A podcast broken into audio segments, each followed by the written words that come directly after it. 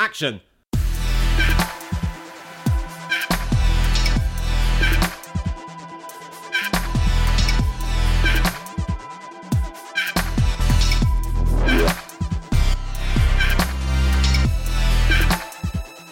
Welcome to Torn Stubs, the Trash Movie Podcast with me, Robert Gershenson, photographer and head of podcast at Trash, which could be found at movetotrash.co.uk, and Joshua Winning, the greatest film critic you've never heard of. And we're going to the movies. We're continuing our celebration of the films of Sofia Coppola as we move on to her fourth film, Somewhere. Joshua, Somewhere is a uh, kind of peek behind the scenes of what it's like to be an, an A-list movie star who's kind of not not necessarily fallen from grace, but has definitely kind of lost the excitement he once had about being in this kind of amazing showbiz life. Um, so it's about Johnny Marco, who's played by Stephen Dorff, and he's just kind of like he's shacked up in the the Chateau Marmont, the, the famous Hollywood hotel where all the celebrities hang out. It's meant to be this kind of like amazing, bustling place to live, and um, he isn't enjoying it as much as you might expect. Then his 11 year old daughter turns up, Cleo, played by Elle Fanning. The film kind of gradually transforms into this like bonding uh, kind of comedy drama with the two of them. Um, yeah, Rob, how would you describe this film? I wouldn't. I would say move on. Did you see it when it first came out? I did. So I, I saw it when it came out in 2010, and then I obviously rewatched it for this podcast. And I remember the first time I, I watched it, I um, I really enjoyed it actually, and kind of I found it really interesting as a, a, a new way of looking at celebrity, a new way of kind of looking at what happens to you know the A-list heartthrobs who have enjoyed this party lifestyle and seem to have it all, and then what happens when they get home and either the party is still going and they don't want to be there, or they are on their own and there's nothing happening and it's just kind of this quiet, sad, lonely seeming existence. Um, watching it again this time, I found it quite frustrating, and I'm getting the feeling from your face that you felt the same way. Just the way my face hangs. Had you seen this before? No, No? I'd never seen it before. I I knew she made a film called Somewhere, um, but I'd never bothered to watch it until yesterday, and I really wish I hadn't. Oh, come on. I found it really tedious, and and also it doesn't. It just wasn't getting to a point. It wasn't making a statement about anything, and the things that it it wanted to show us, it kept showing us, but it wasn't telling us anything. So you had two scenes of him watching girls come round his house and pole dance but we don't learn anything. Why are they there? Why is he watching them? It's just pole dancing. But the, but he looks kind of not not so much bored as just completely uninterested. But we get that from the first minute. We don't need, you know, a total of six minutes across the whole film of these girls pole dancing in his bedroom with their mobile poles. Yeah, it's true. It, it's kind of. I think that I mean the the incredible thing is this script is only forty four pages long. It's funny you should say that because when I was watching the film, I did think this is like a 45 minute extended episode stretched over 90 minutes. It's like the Simpsons movie with no jokes, It's um. which is what the Simpsons movie was. I love the Simpsons movie. Another podcast, Joshua. Hey, how are you? Hey, how are you? I thought it was really funny. I I think that the thing is the film seems to think that it's making grander, more impactful observations than it actually is, and there there is there are some really great moments in it. Um, but the the kind of the great philosophy of the film appears to be this guy shouldn't be living in the Marmont. It takes him a whole film to realize that he moves out of the Marmont. The end, you know, and and then kind of the the big visual metaphor is the opening of the film where the car is going around in circles. Literally, he's driving around in circles, not really getting anywhere. He's going nowhere. He's going nowhere. He wants to go somewhere. Exactly. and then the end, the payoff at the end of the film is he gets out of the car, he ditches it, and he decides to walk instead. And it's just kind of eye rollingly obvious. Um, And Which- unrealistic. Who leaves a Ferrari on the side of the road? I know that. Yeah, it, it's kind of like you could at least just drive it to a dealership. Yeah. Like, who's going to get rid of that car for you? That's so get an Uber. conceited. Yeah. I think the problem with Somewhere is that it could have been really interesting. The only the only problem is that the the film that Sofia Coppola made before it was Marie Antoinette, and Sofia Coppola herself has said this is a total palate cleanse for her. This was her buzzword, like her watchword for this film was minimal, which exa- exactly sums up the film. It is minimal. It's incredibly restrained. Minimal, completely written in lowercase letters. That's how minimal it is. In inverted commas. and not in bold, just like the thinnest typeface ever. So minimal. So minimal, in fact, you might even just shorten it to min. Min full stop. Min. Yeah, it is. Um, and sometimes that works and sometimes it doesn't. I think that what's interesting is how it's it's a film that ends up appearing to be about how boring it is to be a celebrity, which is really surprising because the Chateau Marmont is kind of like this fantastic setting for a film. All manner of things could happen, um, but it's it's kind of portrayed as kind of a bit run down, echoey, bland. Oh, it's a shithole. Nothing particularly exciting is really going on It's there. a shithole. But hasn't she done that in Lost in Translation already? How boring it is to be a celebrity, a movie star. Yeah, and that's and it was what- done a lot better. Yeah, and she's been accused of basically kind of trying to return to safe ground after not being quite as successful with Marie Antoinette. In one of the previous episodes, it might have been the last one, you said that she said, you said that she said, all her films are a reaction to the last one. Uh huh. So Marie Antoinette was everything louder than everything else. It was so bombastic and so fizzy pop. This one is like a very still glass of fucking stale water. I wouldn't go quite that far, but it's definitely very different. It, it's kind of like it's almost like a, a, a reflection of Lost in Translation. It's like Lost in Translation is the really interesting kind of ornate window that you that you you would see maybe in somewhere like the Chateau Marmont, and then somewhere is this kind of pale reflection that wants to be as deep and meaningful as Lost in Translation. Like Johnny Marco could be a young version of Bob. Is it Bob? Bill. Bill, Is Bill Murray? Does he play Bob? he plays Bob. Plays Bob Bob. Harris. He could be a young, a young version of Bob, and it's kind of like could would his life then progress to where he became Bob in Japan, drifting, looking for meaning, and it it tries to be different in that it's a younger guy. He's in this kind of like tween transitionary place where he's obviously had this great party lifestyle, and he's now looking for something a bit more meaningful in his life. Um, but I think Sofia Coppola, it's, it's almost like, you know how you have to write about what you know, and she says that as well. She said that a lot in that her quote is, I feel like everyone should tell what they know in the world that they know. And so she knows this world very well. She's been to the Chateau Marmont, she's got the famous um, filmmaking father, but it's almost like she's bored of it. And that almost come, that comes across in somewhere where she's trying to tell something profound, but not actually finding it particularly interesting. There's nothing profound to tell about.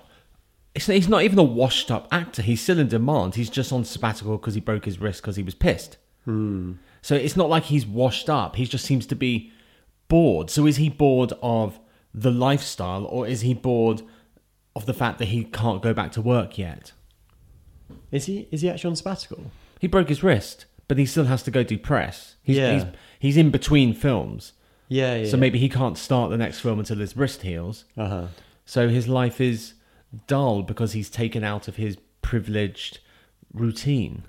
Well, I always think that, like it's like any kind of freelancer. Like you freelance, I freelance. Sometimes there are weeks where you you just have nothing to do. You haven't got an office to go and work in. It's weird. I always find stuff to do. Well, no, exactly. I could occupy But- myself in an empty room. No, Not in that way.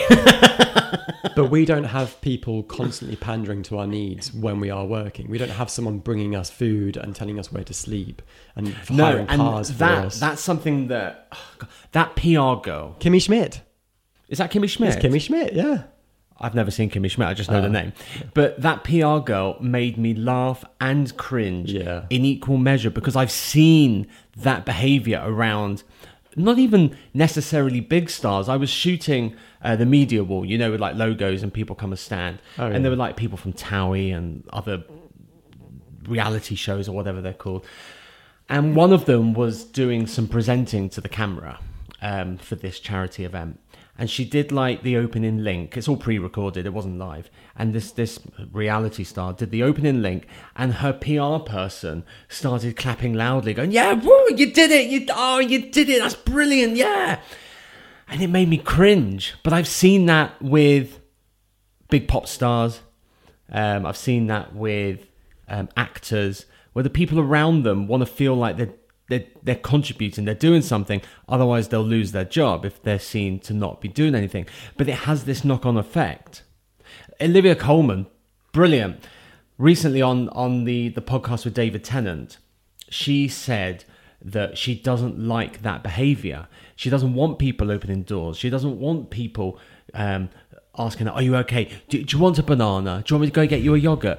Do you have enough coffee?" She says, "Just, it's it's very nice you want to do that, but fuck off. I want to go have a piss on my own." Yeah, I think Adele said something like that re- uh, a couple of years ago, where she said it's actually it's actually harder to fight not to have people do your washing up for you than it is to just let them do it. Yeah, Like I can she, imagine act- that. she had to really be like, I can clean my own fucking clothes. you don't need me to do. I don't need you to do it for me.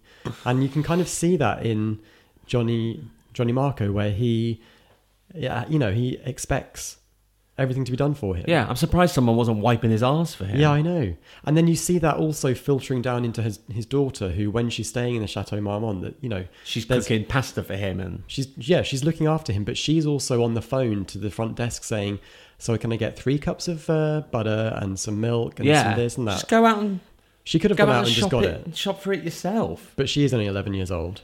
She Um, seems to be.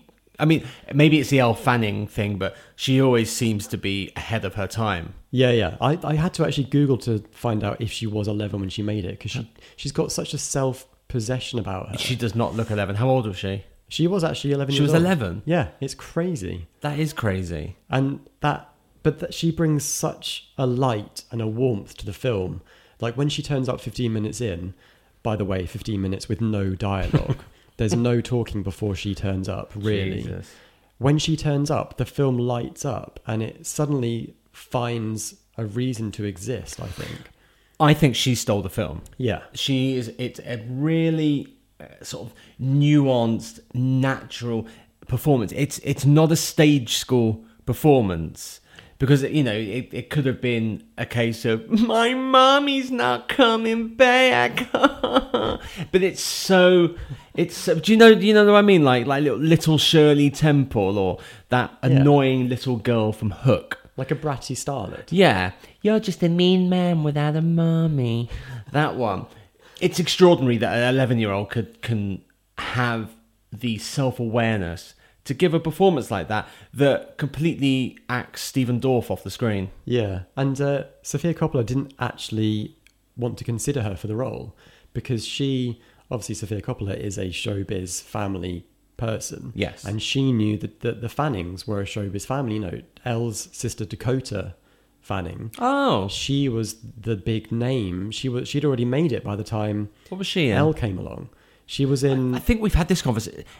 Elle, Elle Fanning was in The Neon Demon, right? yes, Right, okay. And we might have had this conversation. Remind me, because I always forget about these Dakota people. Fanning has slightly kind of shrunk away from the limelight a little bit. She's not really made that many films. She made a really interesting film about a female painter, I think, recently. I can't remember. It was it was pretty good. But Dakota had worked with Denzel Washington, Tom Cruise, Steven Spielberg. She did Wa- War of the Worlds, Man on Fire. Elle, Elle Fanning. No, no, Dakota. Dakota, Dakota. By the time this film came out, she was kind of like the Fanning. Okay. And then Elle Fanning, I know. They were fanning on the They were fanning the flames of success. All right, Um, Oprah. And Elle Fanning had just done Benjamin Button, where she played the younger version of, Benjamin. Julianne Moore. okay, that makes sense. um, then she did this. Then she did Super 8. Julianne Moore or Elle Fanning. no, no, no, no. she wasn't oh, it? sorry, Cate Blanchett. Yeah, I thought so. Yeah, yeah, yeah. It's been a long time since I saw that film. I really don't like it. No, I didn't like it at all. But so Sofia Coppola knew that she was this kind of showbiz family, And she didn't want it because of that. and she was like, "Nah, I don't really think I want it in the film." And then Elle Fanning turned up, is delightful, like a ray of Mhm, mhm. sunshine, and was perfect for the role. And she's just great. She's kind of like, like when they're when they when um, her dad thinks that there's an, an SUV following them, she writes down the plates, and it was like. She's just smart and well adjusted and, and kind of knows the, more about how to deal with the world than he does. Well, that's the character, not the actress. Yes, I yes, yeah, yeah. Completely. Actually, I interviewed Elle Fanning a couple of years ago. Really? She was really sweet. For yeah. what? Um, the Matt Damon film that she did. Matt Damon. Um, the Wall. No, it was about the. Oh, we bought a zoo. Oh, we bought the zoo. Yeah, We bought a zoo. We bought a zoo. And I was asking her things like, you know, what's it like at school? Like, do kids, do kids kind of treat you differently because you're an actress? And she was like, oh no, I don't think so. And she was just really Probably go chilled to out school in. LA, so Well, everyone's probably Everyone's on some like sort of Noxzema commercial or yeah, something like some that. sort of actress. yeah. Does Johnny develop? I Does his character have an arc? Does he do anything? He Does he learn anything? he um he starts to come alive. You do you do see him start to to kind of change. Because he like at the start he's just kind of dead-eyed. He's like a dead-eyed shark. It's just nothing is affecting him. If he's not drunk he's bored you know or asleep basically. Um and then as as he starts to build this relationship with his daughter who for whatever reason he maybe hasn't spent that much time with Mm-hmm. you do see him the life starts to come back to his face and his eyes and so when he does start crying towards the end when she's not there you understand it and you think yeah this, this is the thing that is missing from your life. It's not deep it's not particularly um, kind of surprising but i think it is there. He does go through a, a transformation Is the film asking us to have sympathy for him? It's diff- it's a difficult one, isn't it? Because I was reading up on this film and w- what people were saying about Sofia Coppola in particular, and the New York Times. This is a direct quote. Um, they they say that her admirers detect in her work a good eye, um, and an, an exactitude with indistinct moods and feelings, which is an interesting way of phrasing it. But they go on to say that her detractors claim that her frame of reference is narrow. So they're basically saying that she is she could be accused of kind of only talking and only making films about privileged people and then you could argue should we feel sorry for them and i think well yes because they're still people just because they've enjoyed a certain level level of privilege doesn't mean that they don't have problems I don't think. Yeah, yes, I agree with you on that. Everyone has problems, but it's all relative. He has a phenomenal life, and yet he has money he doesn't have a great life he lives in one of the most sought after hotels in LA. It's Yeah. legendary. He has everyone doing everything for him, and we're expected to feel sorry for him. Because if we're not feeling sorry for him, what are we meant to feel? Are we meant to hate him? And if if we do, if if we are meant to hate him, then how can we possibly be happy when he becomes happy, or if he decides to check out and leave his car? if he has his success, what's the is is the film meant to be leaving us happy, or is it meant to be leaving us feeling hard done by because this person that we can't stand, this person who we feel is being a bit of a snowflake, wins? Hmm. I don't know if we're necessarily supposed to feel sympathy for him, but um, the thing that I've really noticed watching Sofia Coppola's films is that she likes the. I think she likes to invite the audience to bring their own feelings and ideas and impressions to her films. So she's not going to lay it all out for you. She's Mhm. very much kind of an observational director. She likes to have characters in frame. She doesn't. She doesn't fuss around really with visuals. Um, To a degree, I to mean, a degree, she does do some fantastic stuff. Um, but for the to the main, she does she does like to have a character in a frame. She likes it to feel organic, and she likes to observe, and she doesn't necessarily pass any kind of judgment either way. I think she wants Johnny to exist, however we would like him to, and whatever we get out of it is our own kind of interpretation. I think. This is definitely her most stripped back, Mm. minimal, ambiguous film. It's almost like the. I can imagine the production meetings. They would throw everything at the wall and take then take everything off except one thing per department. Yeah. Per aspect would just be one, maybe two aspects left up there on the wall, on their mood board, on their ideas list, whatever. It's so stripped back to the point where it's almost, you know, when people say he's so laid back, he's asleep, it's almost asleep, this film. And I think that, I found that very frustrating, very off putting. I wanted her to get the fuck off the fence and make a point. Yeah, the film the film can be frustrating, especially in the first sort of 15 20 minutes when it is very observational and no real point is being made. You're kind of it almost I mean it's a very clever idea. It's a, it's a risky idea, but it's Is it risky? Is it?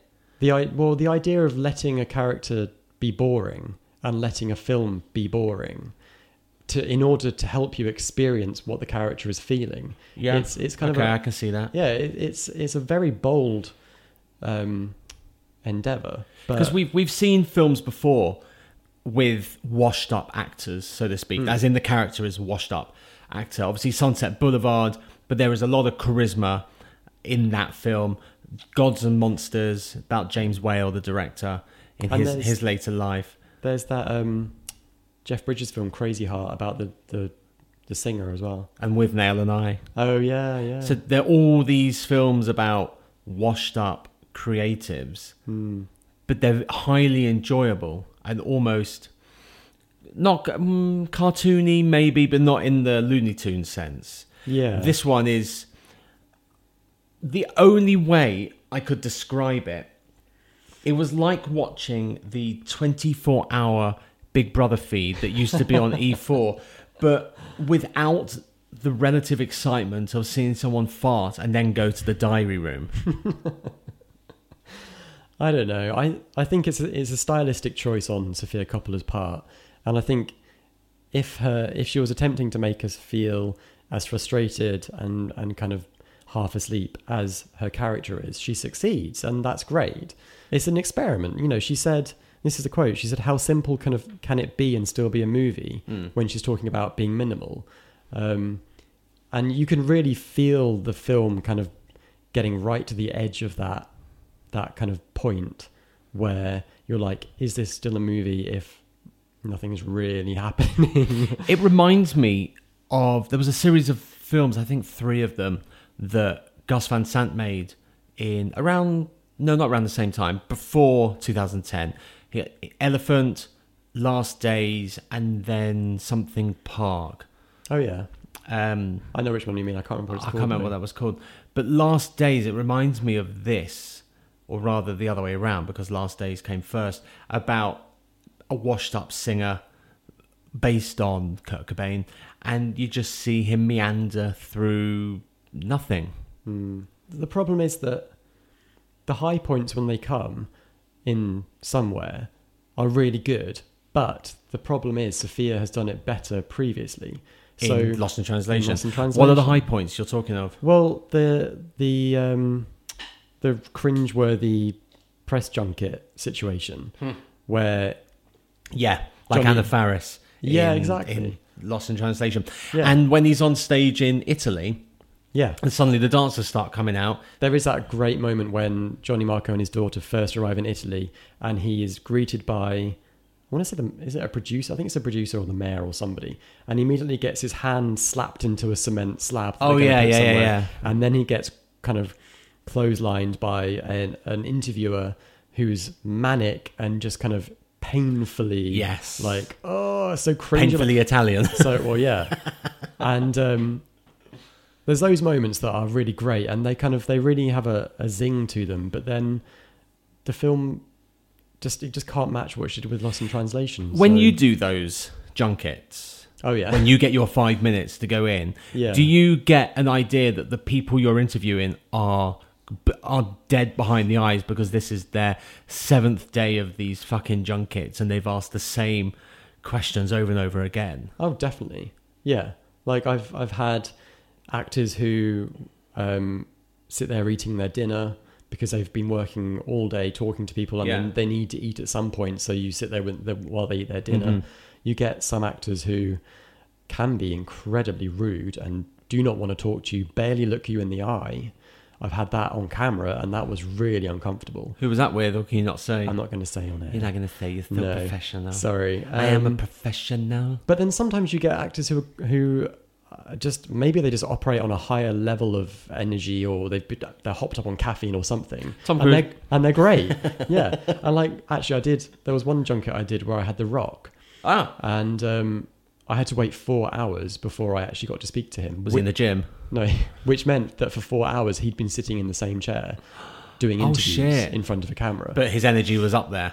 and he was really welcoming, really lovely. What film was that? Uh, Hercules.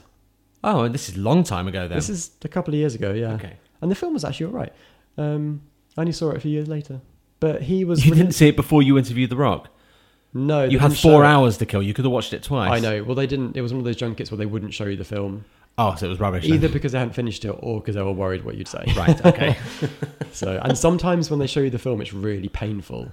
Like I watched a Colin Farrell film called Fairy Tale of New York, I think, which was really bad. is that one of his um It was a couple of years ago. his romantic comedies that never go anywhere? It was no, it was like a, a kind of neo fantasy Oh. type thing in New York.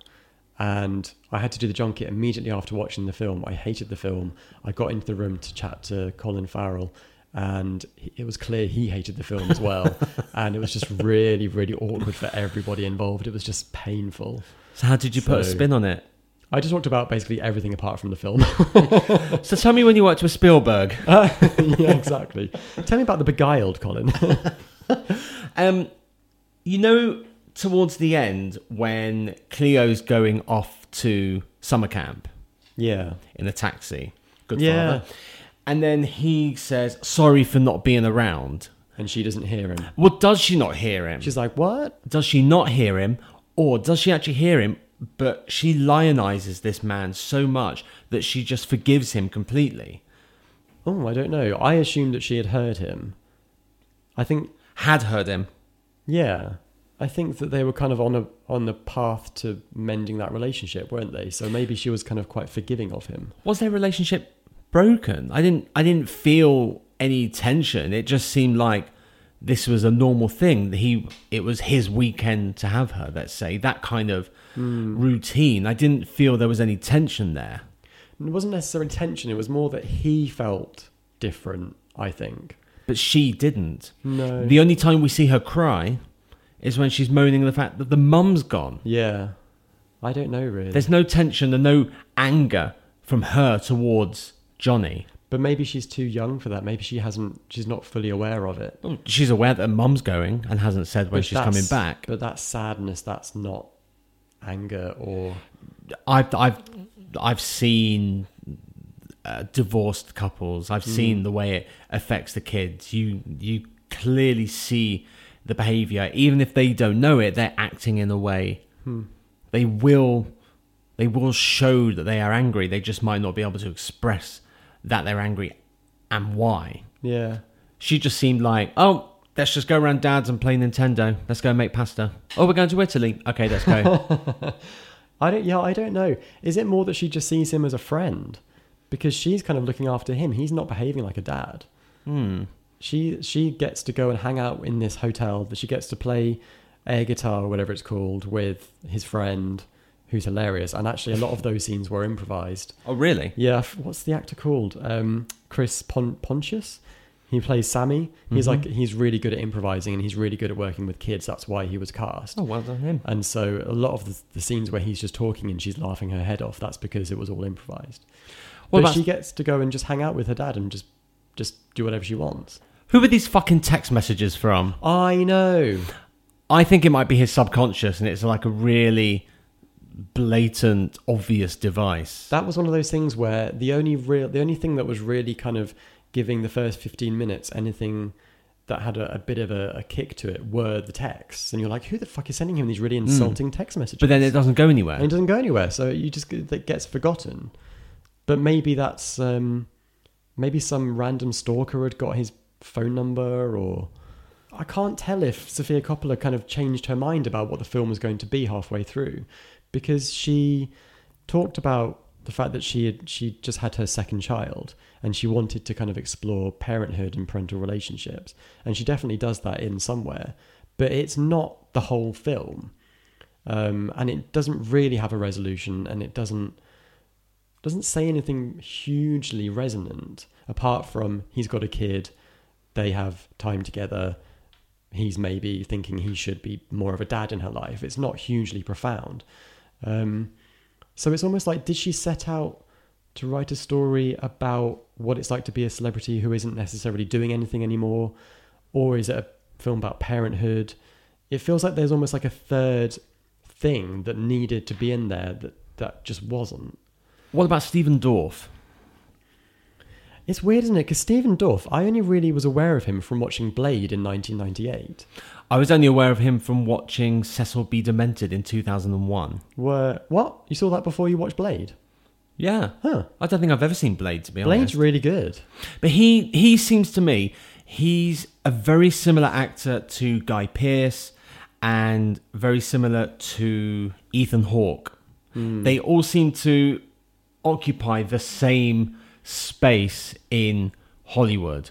And there's only room for one. there's only room for one Leonardo DiCaprio. There's only room for one Samuel L. Jackson. There's only room for one of those guys. So they can't have the spotlight or the success at the same time, so they almost have to take turns. It seems that Ethan Hawke has the spotlight at the moment because he's just done that film with Paul Schrader, and the others will go away, then they'll come back, then they'll go away. But Stephen Dorff never seemed to get the career that he maybe should get. He's had a really weird career. It's kind of like he's great in this, and I think he's more of like people know who he is. That's why he that's why he can play this character. He brings his own kind of Hollywood baggage where you can always you can believe that Stephen Dorff would be a bit washed up and a bit miserable because you haven't necessarily seen him in that much. Um, even though what you've seen him in is is pretty good. Like he's he's good in it. Um, saying that he is now in True Detective season three. Oh, brilliant! So he's well obviously done him. He's now going to pass the baton from Ethan Hawke and be like, now I can be the cool indie guy again. You take my room at the But- the Marmot Chaton or whatever it's called. The Chateau Marmont. All right, not the Marmot Um, Chaton. That's a wine. So that was Somewhere, directed by Sofia Coppola. Joshua, give us a clue as to what next week's episode is about. the next film that we're going to watch has a cameo from one of Sofia Coppola's favourite actresses. Be sure to head on to the Apple Podcast app, Spotify, Acast, and TuneIn Radio app. Hit subscribe, hit follow so you never miss an episode. And let us know what you think about Sofia Coppola. We're on Twitter at TornStubsPod. Give us your thoughts. We're off nowhere. Until next time, I remain Robert Gershenson. I'm Joshua Winning. Cut.